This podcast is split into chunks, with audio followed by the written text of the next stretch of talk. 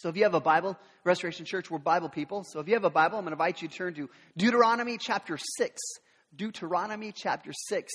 If, uh, if you didn't bring a Bible, we'll have the words on the screen. And if uh, you'd like a Bible, just slip your hand up. We've got an usher in the back who'd love to come and bring one of these Bibles to you. Uh, as we get there, uh, one of the things I've learned about parenting, we've got one over here, Mike. Um, parenting can sometimes be like the greatest thing ever. Like, like when it goes good, it's like, wow, this is awesome.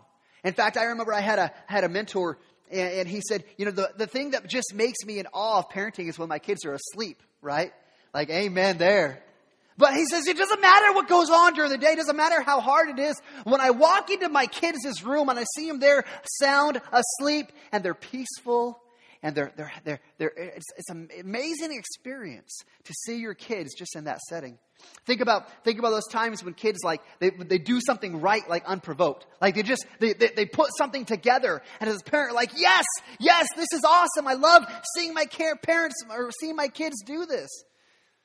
But on the flip side, sometimes parenting can be hard. There can be difficulty in parenting. In fact, Mark Twain had some advice uh, when you get to the point of having teenagers. Sometimes I think toddlers and teenagers, they kind of go hand in hand. But this is Mark Twain's advice on having a teenager. He says, When they are 13, put them in a barrel and nail the lid shut and feed them through the knot hole. It's Mark Twain's advice. But it gets better because he says this, he, he adds and says, When they are 16, just plug the knot hole, right? Sometimes we wish we could actually do that.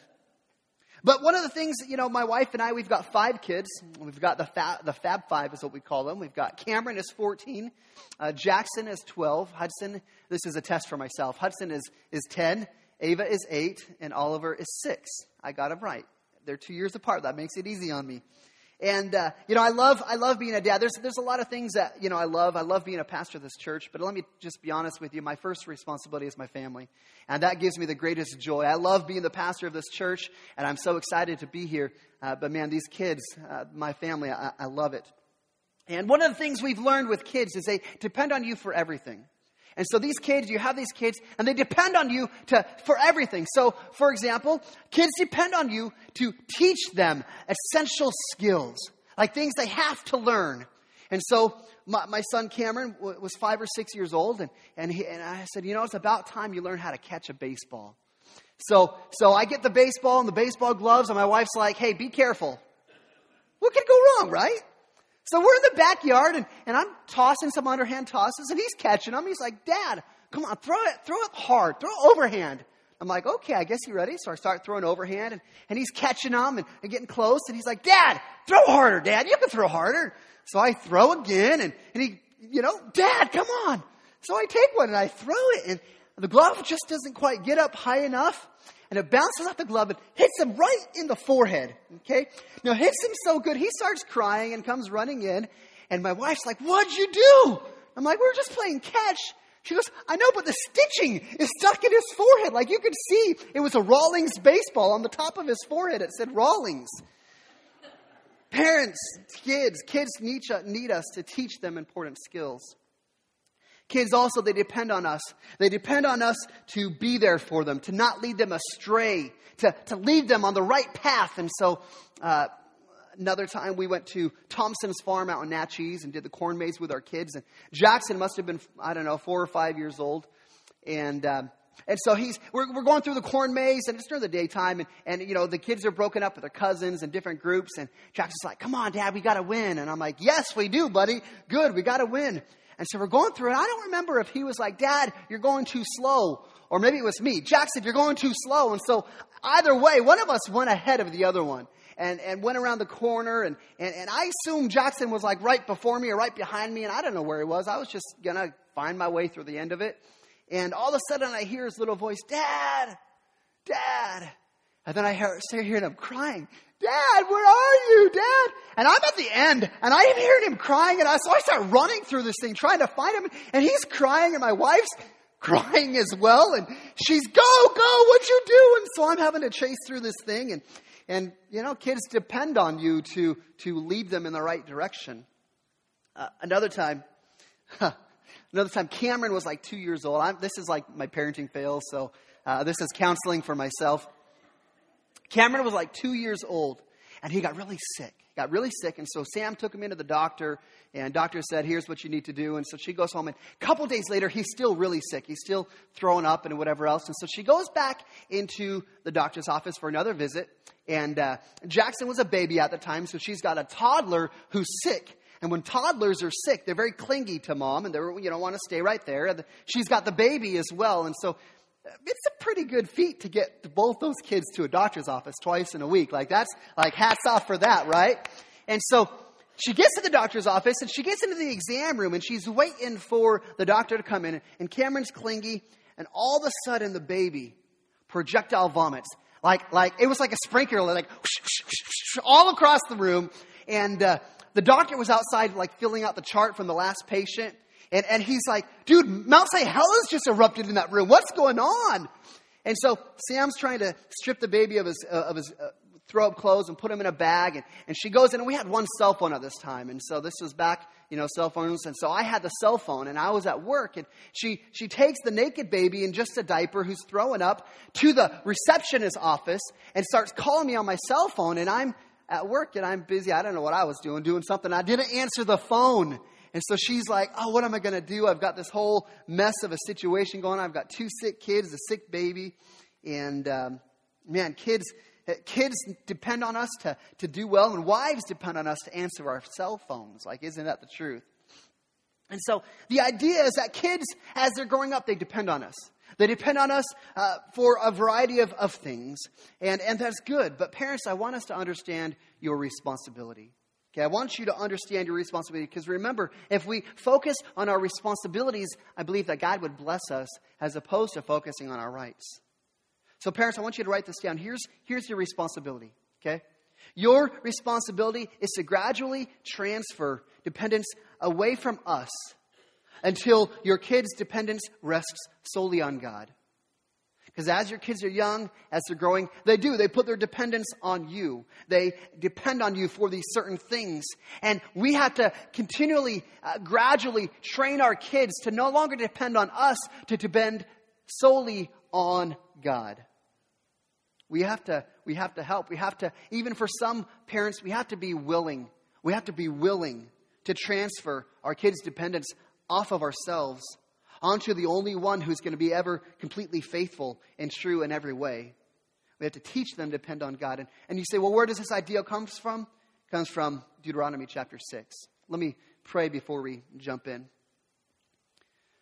God, we're thankful for the opportunity to be gathered in your house today. Thankful for the opportunity to open up your word. And uh, God, I pray as we look in Deuteronomy chapter 6 that God, you would help us to understand what our responsibilities are as leaders, as parents, as, uh, as Christians, God. I pray that you would, uh, would speak to us now. God, I pray that you would bless our relationships, that you would bless our mess. That God, you would give parents the tools to be successful, to, to teach, your, teach our kids to no longer depend on us, but to depend on you, God. Thank you for this time together, Jesus, and uh, we ask this in your name. Amen. So, a little, little context for you. In Deuteronomy chapter 5, Moses gave the Israelites the Ten Commandments. This is like the Big Ten. Like, this is how you're supposed to love God. This is how you're supposed to obey God and, and live for God. And so, in response to Deuteronomy chapter 5, where he gave the commandments, Deuteronomy, Deuteronomy 6 starts out like this in verse 1 and says, Now this is the commandment, the statutes, and the rules that the Lord your God commanded me to teach you. Moses is saying, Hey, those Ten Commandments, God has commanded me to teach them to you, and I've done that. And this is what he says next. He says, that you may do them in the land which you are going over to possess them. He says, I want you not just to learn these commands, but to, to put them into practice. Okay? And you do them so that in verse 2, that you may fear the Lord your God. Okay? You, you learn these rules, you learn about God, you put them into practice so that you would fear the Lord your God. And not only you, but who else? It says, it says, and your son. And who else? And your son's sons. That they would all fear the Lord your God by keeping all his statutes and his commandments, which I command you all the days of your life, that your days may be long. What Moses is saying is as we teach our kids to, to fear the Lord, to follow his commands, see, not only are we changed by that, But Moses says that generation after generation will be changed if we as parents would do this, if we as parents would train our kids to fear the Lord, to obey his commands, that, that we would help our kids to depend not on ourselves and not on the things that we, we see, but we would teach our kids to depend on the God who created everything. Parents, do you realize that you have the power to influence generations to come?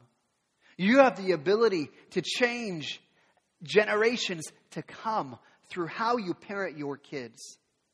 And I'm, I don't care what kind of background you come from. I don't care if you say, well, well, you haven't seen my family tree. My family tree is full of brokenness and, and, and there's no way God could do anything with my background. Listen, God would say to you that you have the ability to change generations, plural, to leave a legacy, plural if we would teach our kids to fear the Lord, to obey His commands, if we would teach our kids not to depend on anything in this world, but to depend on God alone.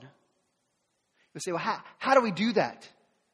And this is where we look at the rest of Deuteronomy chapter 6, our text today. And there's two simple ways that, that, that we can find in Deuteronomy chapter 6 for how we as parents, how we live out this responsibility to train our kids to depend on God alone. The first thing that we're going to learn from Deuteronomy chapter 6, first way that we teach our kids to depend on God alone, is that we as parents, we must love God wholeheartedly ourselves. Okay? Verse, verse 4 of our text says, Hear, O Israel, the Lord our God, the Lord is one. This is a super important statement. For, for Jews in those days, this was a statement that they would repeat three times a day. They'd repeat it morning, noon, and night. Hear, O Israel, listen, pay attention. This is important. The Lord our God is one. Because they lived in a day of, uh, of, of uh, polytheism, meaning that there was, there was many gods. There was many things that they could pursue to have their dependence on. There's many things that they could pursue and chase. And what Moses is saying, listen, listen, there's only one God. There's only one thing that we need to put our complete dependence on. And he, that's the Lord our God. He is one God. He is not just a God, He is the God, the one true God. There is no other like Him. And He says in verse 5, in response to that, He says, You shall love the Lord your God with all of your, what's that word? With all of your heart and with all of your, what's that next word? Soul. And with all of your, what's that last word? Might. That we would love the Lord our God with all of our heart, with all of our soul, and with all of our might. What, what, what Moses is talking about is that we would love God with, with our entire being, with all of us, not just a part of us, but every part of us would be fully committed, fully dependent upon God. So I want to just ask for you just to think about this and think honestly. Think honestly. Okay? Are you loving God with all of your heart? Or maybe are you loving God with just a little bit of, little bit of your heart? Are you loving God with all of your life? Are you just giving a little bit of your life to God and saying that's all you can have? Because I think if we're going to be honest, I think there'd be many of us in here, oftentimes myself, who would say, Man, I'm loving God with just a little bit of myself, just a little bit of my life. I haven't given everything over fully to God. And listen, if we live that way, that is, that is one of the most dangerous things that we can do. Is to expose our kids to just a little bit of God, just a little bit of dependence on God. Okay? It's one of the most dangerous things that we can do. Let me, let me help show you what I mean by this. When you go get a flu shot, like flu shot, that's like a little bit of flu you get in you when it, when it goes in, right? Doctor? Like that's what it is, okay? You go and get a flu shot. Now I hate getting the needles. Like I don't look when they put the needle in my arm. Like I turn away because I'm just not a needle needle person. Uh, but you know I know it's, it's important for you. So when you get the flu shot, they take that that flu virus and they put a little bit inside of you, and what happens is you become immune to that flu. Okay? You become immune to the whole thing. And listen, I would argue to you today that parents, when you give little bits of yourself to God, when you give your kids little bits of God, I think you're actually making them immune to the entire goodness, to the entire glory, to the power, to the majesty of who God really is. This is where we, we, we settle on our kids just knowing a little bit about God, but never really knowing God personally and, and, and intimately in a, in a life changing way. Because when you know God intimately, when you have an intimate relationship with Him, it is life changing. It is completely life changing. And my fear is, is that when parents only love God with a little bit of themselves, we're making our kids immune to what the power of the gospel really is, to what the power of a relationship with God is all about. Listen, I get it. Parents, like we have all these things that we want for our kids.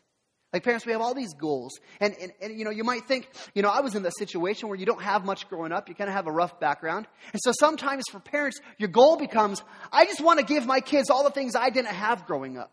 I want to give my kids the, the security and the experiences that I never had growing up. And so that becomes your goal, is you want to give your kids that good childhood. Maybe for parents, maybe you think, you know, I want my kids to have the best education, and that becomes the, your, your goal. This becomes a motivating factor as a parent, is that they get this best education.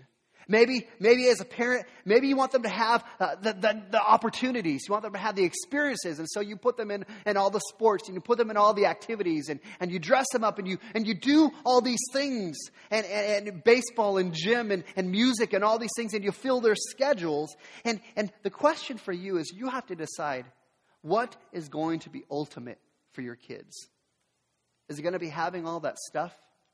Having all those experiences? Having that education, having those opportunities? Or are you going to let God be ultimate in your kids' lives? Because ultimately, all those other things, all those experiences, all that education, um, all those opportunities, those things fall away. That's what this world does. It falls away. Only God will withstand. Parents, it is so important that you and I love God wholeheartedly. Because what we do is it, what we do is we transmit what we treasure. Okay, we, we transmit what we treasure. So, so here's how that plays out. I'm, I'm from the Northwest, so I, I'm a Seattle sports fan, right? Like if you're from the Northwest and you love Jesus, you're a Seattle sports fan. That's just the way you're raised, right? Okay. Now, if you're from if you're from San Francisco, I'll give the San Francisco. Uh, you know, if you're from San Francisco, I would expect that you are a San Francisco sports fan. That's fine. But like if you're from the Northwest, you know, chances are you love the, the Northwest sports, the Northwest teams. And so, as a Seahawks fan, as a Mariners fan, you know, one of my responsibilities as a parent is to teach my kids to love these teams. Like, I'm parenting right. I'm teaching them to love these teams. And so I love it. I love watching my kids because they've, they've grown up and they've watched me be interested in sports and, and follow what's happening. And so it's fun. My kids have, have grown up and they, they enjoy these sorts of things. And so we love to talk about the players. We love to talk about, um, about you know, trading cards. We, we get the trading cards and the kids trade them with each other. And they try and trade the really bad players to their little brother who doesn't quite know anybody yet. And, uh, and this is what we're, we're, we're, we're passionate about. And, uh, you know, then Mariner season starts up, you know, and I'm like, every season is like, this is our year, right? I mean, it's probably not, but like, we still have faith, right? Like, amen? Anybody? Seahawks is our favorite. We, we, are, we are diehard Seahawk fans. But listen, the idea of this, you know why my kids began to like these sports and these teams? They come from, it comes from me. Because you transmit what you treasure. And so maybe for you, maybe you're like, man, I don't care about sports. But what is it that you care about? Is it music? Is it, is it, are you into guns? Are you into hunting? Are you into cars and, and doing stuff with cars? Maybe you're into electronics. Maybe, maybe, maybe like you're into your college and you bleed like purple and gold, right? Or maybe you bleed crimson. Like, like, like, we have these things that we treasure as parents, and often what happens is that gets transmitted to our kids because they see what we treasure and they take that on. We transmit what we treasure. And this is true about God. You transmit what you treasure. Now, I know, I know there are some parents in here that'll say, well, I don't want to transmit, I don't want to push anything onto my kids. I want them to, to figure it on their own. I want them to be their own person. Listen, listen. You are the only person who is trying not to push something onto your kids. You're the only one because everybody else has an agenda. Everybody else is trying to push something onto your kids. Like, I don't care what school you send your kids to, they're trying to push something onto your kids. Just reality, the reality of it. You look at the media. The media is trying to push something onto your kids. Entertainment trying to push something onto your kids. So if you say, I'm going to stand back and I'm going to be neutral and let them figure it out on their own, that's, that's living in denial. That's living in a very foolishness, a foolish state of mind. Man, even, even Jesus, even Jesus, he pushed something on to us. He gave us an agenda. In Matthew 28, Jesus said, This is what we're supposed to do go into all the world and make disciples of all nations teaching, baptizing them in the name of the Father and the Son and the Holy Spirit, teaching them to observe all that I have commanded you to do. This is what Jesus is. He gave us an agenda and said, I'm pushing this on to you. You go now and do this. And parents, you and I will transmit what we treasure. And so you start thinking of all those things that you treasure. You treasure the purple and gold. Maybe if you're a farmer, you treasure the crimson. I don't know how that works out.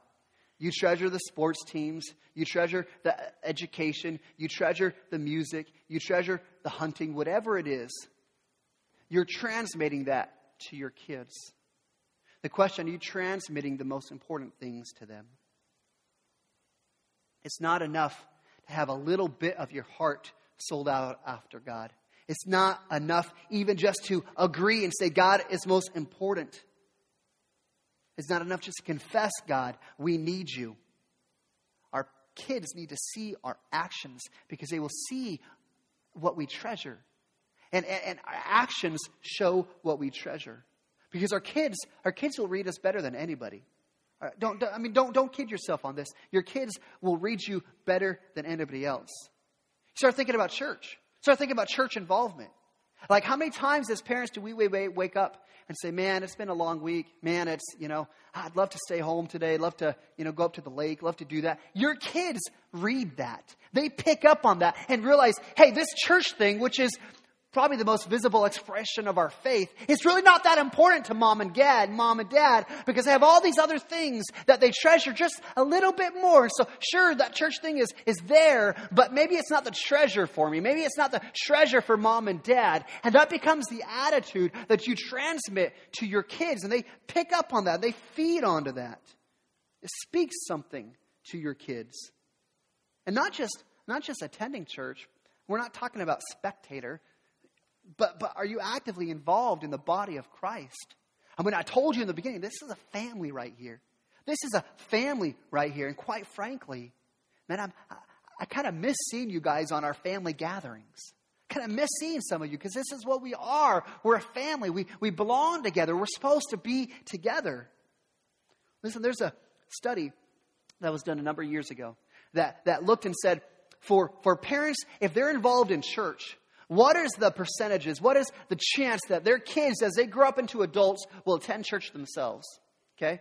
Listen, if both mom and dad go to church, both mom and dad go to church, their kids, 72% of their kids, when they grow up to an adult, will be actively involved in their church as an adult. Okay? But listen, listen, catch this. Okay? If mom goes alone, if just mom goes to church, dad doesn't go to church, that percentage drops to 50 15%. 15% of kids that grow up with just mom going to church will go to church when they're an adult. Dads, dad's alone, mom doesn't go to church, dad goes alone. That jumps back up to 55%. Dads, don't underestimate your influence that you have on your kids. And listen, if, if neither mom or dad make church a priority, 6% of those kids will grow up as an adults in the church.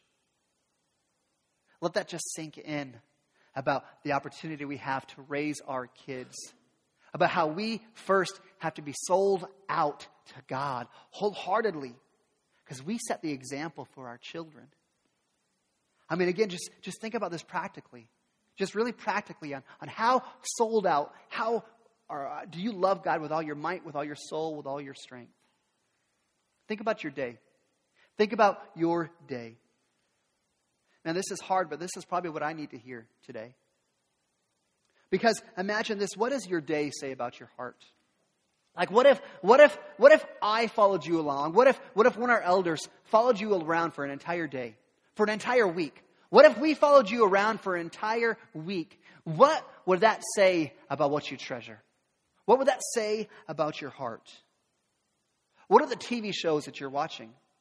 What would that say about your heart? What, what, what, are the, what are the websites that you're on your phone? What are the apps that you most use on your phone?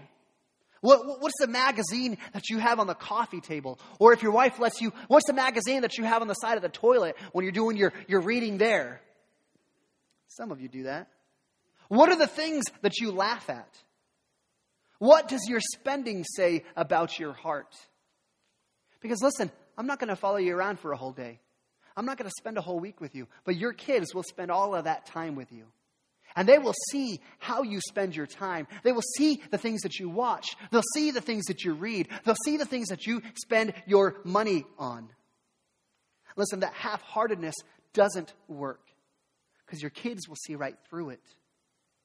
Listen, the absolute most important thing that you and I can do for our kids to teach them to have a dependence on God is that we ourselves would wholeheartedly love God and wholeheartedly depend on Him ourselves, that we would set the example of what it means to love God and to follow after Him. Don't miss that, parents. That's the first and foremost and foundation for everything else.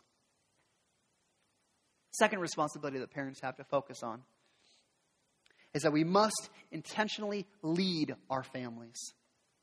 This is what it says back in our text, verse 6. He says, And these words that I command you today shall be on your heart. Okay, they're supposed to be there, and here's what you're supposed to do with them. He says, You shall teach them diligently to your children, and you shall talk of them when you sit in your house, and when you walk by the way, and when you lie down, and when you rise. You shall bind them as a sign on your hand, and they shall be as frontlets between your uh, eyes. You shall write them on the doorposts of your house and on your gates. Parents, you and I are called to lead our families spiritually in an intentional way. Edward, who was the Duke of Windsor, he said this about America, and I think it's fitting. He says, The thing that impresses me about America is the way that parents obey their children. Parents, are you leading your, fa- your kids? Are you leading your family, or are your kids leading you? Think about this. Think about how it really plays out. You are the leader. You have the command by God to lead your family spiritually. You set the tone. This was how, how do we do this? And Moses said very specifically, I get the picture when I read this, I get the picture that Moses is giving of kind of like a sculptor. You know, like a sculptor, they're going to take this piece of stone or this piece of clay or the piece of marble, whatever it is, and they're going to etch into it. They're going to bring this, this rock, this stone into shape and create detail within this stone. Listen, a sculptor, they don't do that by chance. It's not by accident. It's not like they just walk by and boom, there's a wonderful uh, sculpture that they've created. No, it takes intentionality. And leading our families requires that same intentionality. There has to be a, a purpose, a, a design, a focus, an attention on us leading our families. This is a concerted effort, concerted effort, consideration of how parents should shape and invest. Second thing you see from this is, is leading your family is a constant thing.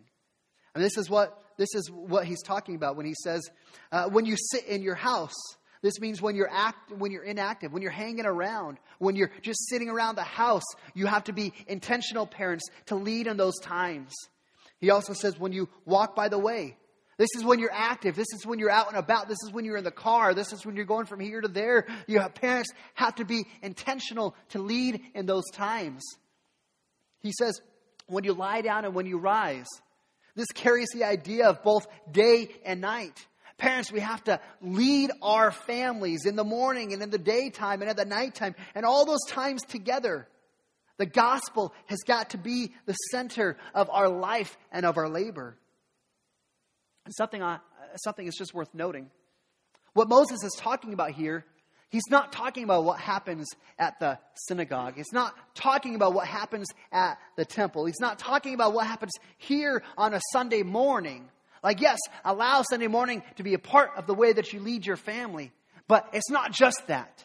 Moses is talking about Monday and Tuesday and Wednesday and Thursday and Friday and Saturday, intentionally leading our families spiritually. And we start thinking about our youth leaders here at Restoration Church. I see Neil and, and Zach and Malia, and these people that are investing in our kids, our, our Sunday school teachers in the back that invest in those kids. Listen, I'm thankful for every one of those people that serves with our young people, and they have a huge voice. Listen, their voice, their voice in no way trumps your voice. You have the greatest voice into your kids. And our leaders are to be assets to you. They're to support you. I hope that I'm an asset to you, that I can support you in your role of leading your family. Day in and day out. This is the same principle that applies to all relationships with all people.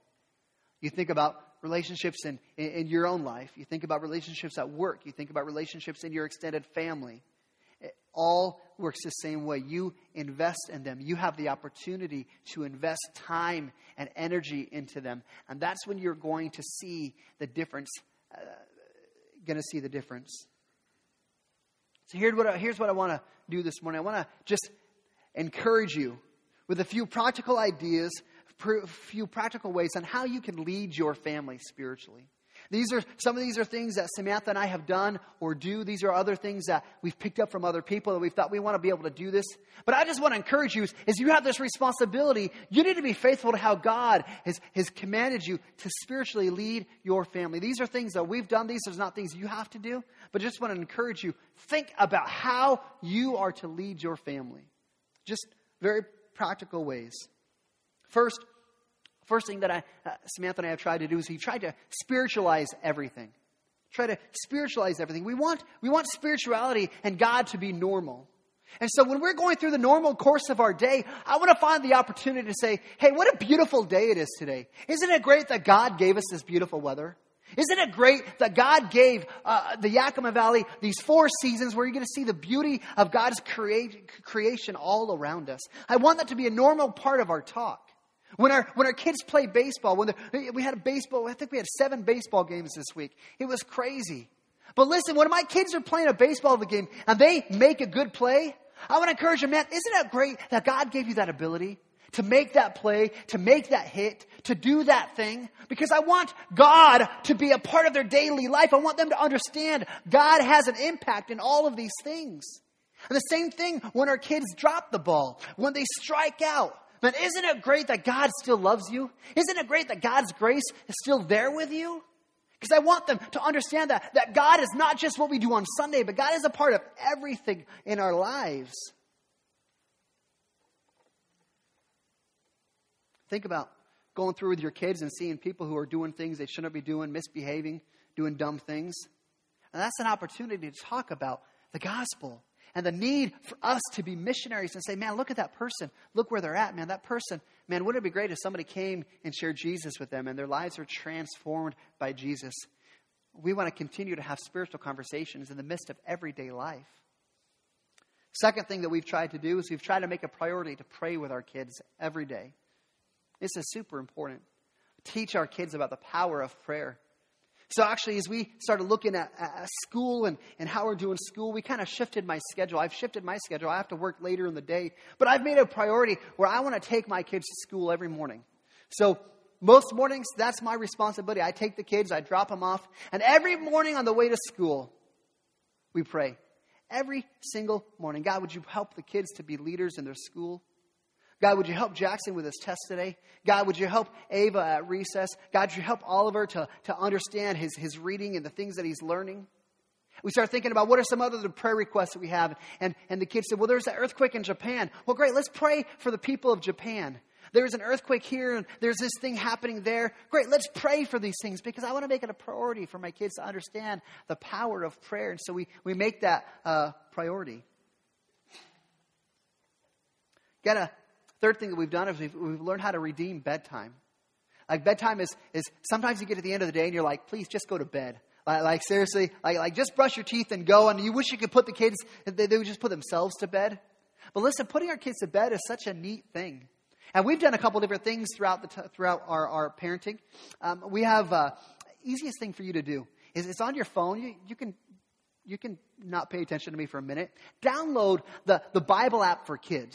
Okay, if you've got young kids at home, like the Bible app for kids is such a good, tremendous job of taking the story, the, the God's story, taking God's word, putting it in story form, uh, uh, cartoon friendly for kids just to read through. And our kids, they, they, they love it. I think there's probably 30 different stories now, 35 different animated stories in the, the Bible app for kids. And my kids, man, the nights that we do that, they're so excited. Yeah, yeah, we're excited, we're excited.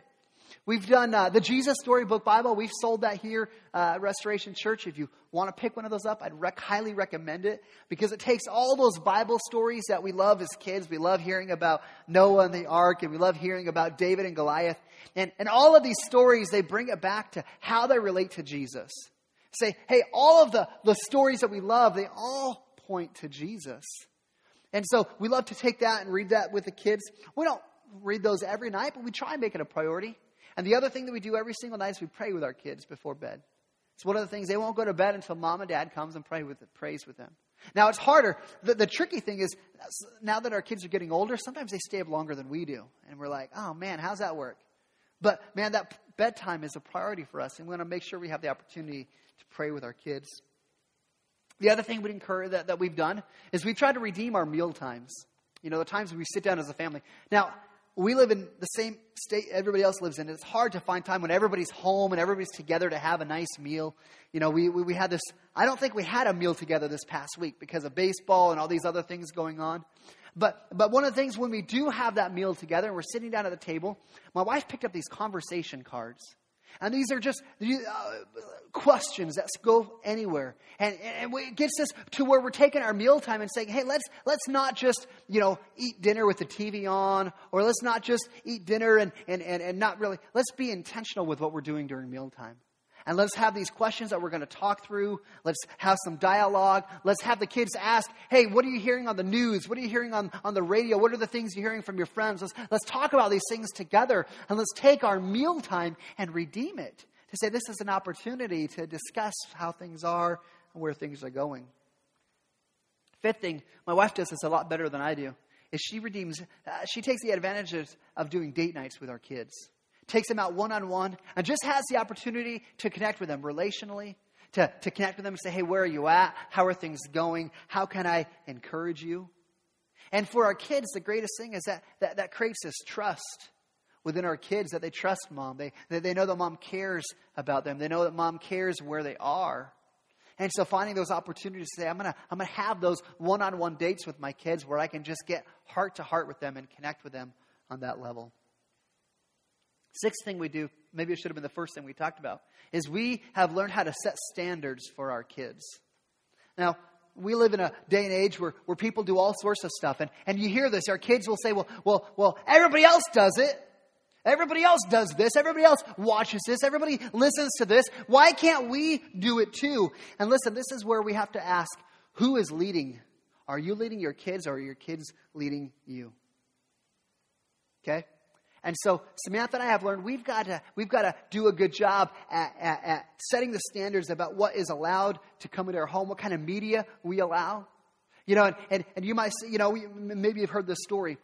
Maybe you've heard the story where, where there's a kid and he says, Hey, mom, I want to go see this movie. All my friends are doing it. All my friends are going to this movie, mom. And, and, and it, you know, there's only one bad part. There's only one bad part. The rest of it's okay, mom. So can I go? And, and mom says, Sure, you can go. But before you do that, I want you to help me make some brownies and, and, and eat, eat some brownies before you go. And kid's like, Sweet. That sounds like a sweet deal. So starts baking the brownie, start getting the batter ready, and mom says, "Here's what I need you to do. I need you to go outside. I need you to get uh, uh, one of the um, um, logs of dog poop. Okay, just go get a log of dog poop. And I know some of you are cat people. Go into the kitty box and get get a log of kitty litter, whatever's in there. And, and I want you to bring that in. And, and kids like, whoa, whoa, whoa, whoa, whoa, okay. And, and so mom says, all right, now I want you to cut a piece of that off and put that into our mix. And and kids like, no way. It's like, come on, just, just, just a little bit. Just a little bit. Mix it all up. And then we'll bake it. I mean, just a little bit, right? It's just a little bit. We could just, we don't have to do the whole log, just a little, little slice of it and mix it all up. It's this idea we have to we have to set the standards for our kids about what we allow our kids to have to influence on them.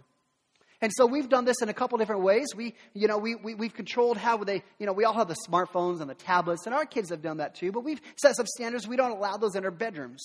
We just want our kids to understand. We want to have accountability. We want to make sure, uh, that's just one of the things. Not everybody does that. But we want to set some standards as to, we want things to be out in the open to understand how they're doing. And my wife is much better at me, but she, she filters stuff. And so when the kids say, hey, can I watch this? Can I, can I go do this? my wife's like, hey, let me pull it up. I've got a couple apps that I check on. And she, she does a really good job at filtering and determining, hey, what the kids want to watch. Is it really appropriate? Is it age appropriate? Is it, is it okay for them to, to be there? One of the other standards that we've done is, is kind of looking at Christmas time. And, and again, this, is, this all comes from my wife because she's, like I said, she's, uh, she's probably a lot better than I am. And, and Christmas time, we, we, we, I don't know if you ever deal with this, but, you know, we look around at Christmas and everything is all about the gifts. You know, it's all about the gifts. And so, sure, we, we go to church and uh, we might read the, the Christmas story, but the kids, they can't wait to get done with the Christmas story because they see all those presents under the tree. And, uh, you know, I don't know what it looks like in your house, but some houses it's like, man, you're opening presents for like two hours and there's like, uh, you know, a billion gifts under there for the kids. And so my wife did this thing uh, several years ago and she said, we're, gonna, we're, we're not going to do that. We're not going to get the 15,000 gifts and put them under the tree. She said, We're going to get three gifts. Kids are going to get three gifts that represent gold, frankincense, and myrrh. And so the gold is something you want, something special. The frankincense is something personal. Is that what that one is? Something personal for them, uh, a personal item. And then uh, the myrrh is something spiritual. And so for a couple years, this is what happened. And we've evolved that a little bit, and now we've added a fourth. And so our kids get four, maybe five gifts. But this is a way that we're looking and saying Christmas time Man, it's supposed to be about the birth of Jesus. And we want to make sure that we have that conversation. Our kids understand Christmas is not about the Christmas tree and what's underneath it. And, and, you know, we would say, well, we want our kids to be happy. Yeah, you do want your kids to be happy. But what's more important, your kids being happy with all the stuff under the tree or your kids knowing who Jesus is? So you have to look at that and say, I'm going to set the standard, and I'm going to say, I'm, gonna, I'm not going to do the big Christmas thing. I'm going to focus. And we're, you know, we'll do some of the gift stuff, but we're going to prioritize that it's all about Jesus. Last area that I uh, want to encourage you in is uh, to redeem discipline. I mean, anybody, anybody ever have to discipline your kids? Okay? There's like three hands that went up. Listen, if you don't discipline your kids, I want to know what you're doing, like how you get your kids to behave like that. Send me an email of what you're doing because I'd love to, to, to put that into practice and, and try that. Listen, discipline sometimes is like this everyday occurrence. But listen, discipline is an opportunity for the gospel.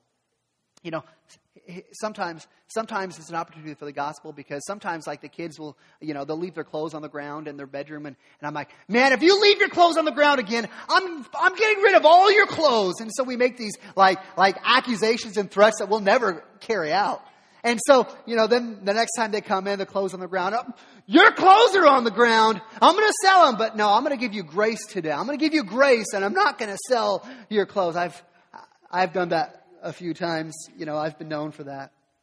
But also, you know, in that discipline process is an opportunity to teach our kids about repentance, to help our kids understand what sin is, to help them understand that we are sinners.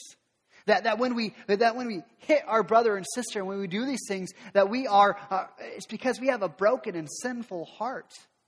And in response to us having a broken and sinful heart, Jesus sent his son, God sent his son Jesus to die for our sin, to take our punishment that we deserve. And in response to that, God says, We want you to say, I'm sorry, and seek forgiveness and seek His grace. And so we teach our kids that process that when you've wronged somebody, You say you're sorry. You seek repentance. You seek forgiveness. And this is a way that we're incorporating the gospel into uh, our discipline. This is just a, a powerful way for us to do. And parents, don't underestimate the opportunity you have to repent before your kids. I'm, I'm great at this. I'm great at blowing up in ways I shouldn't, and then coming back, hey guys, hey, hey, hey man, I, I'm sorry, I was wrong for that. I was wrong for the way I talked to you. I was wrong for the way that my voice raised. I'm sorry that I did that, man. Because I want my kids to understand I'm in that same spot. I still need repentance. I still need to uh, grow in, in my grace and grow in the gospel. And the gospel applies to me just as much as it does to them. Listen, kind of a weird message for us today, but at Restoration Church, I want you to know that, that we are committed to partnering with you as you lead your families to know Christ and to make Christ known. But it's your job. It is absolutely your job. And listen, you'll be successful in that job not if you expose your kids to all of the activities, not if you give them all the opportunities, uh, not if you give them all the things that you never had growing up. No, all of that will fade away. You'll be successful in raising kids and raising your families to know Christ and make Christ known by exposing the great truths about God, by teaching His power and His goodness and His grace Teaching your kids the power of prayer and the truth of His Word and the filling of His Holy Spirit. Parents, our responsibility is that we would transfer the dependence, our kids' dependence on us, to our kids being fully dependent someday down the road on God. And how do you do that? Parents, first, you love God with all your heart. And secondly, you intentionally lead your families. Would you pray with me? God, I want to thank you for your presence being with us today. I want to thank you for meeting us here today. God, thank you for the ways that you have challenged to us. God, thank you for the ways that you have spoken to us.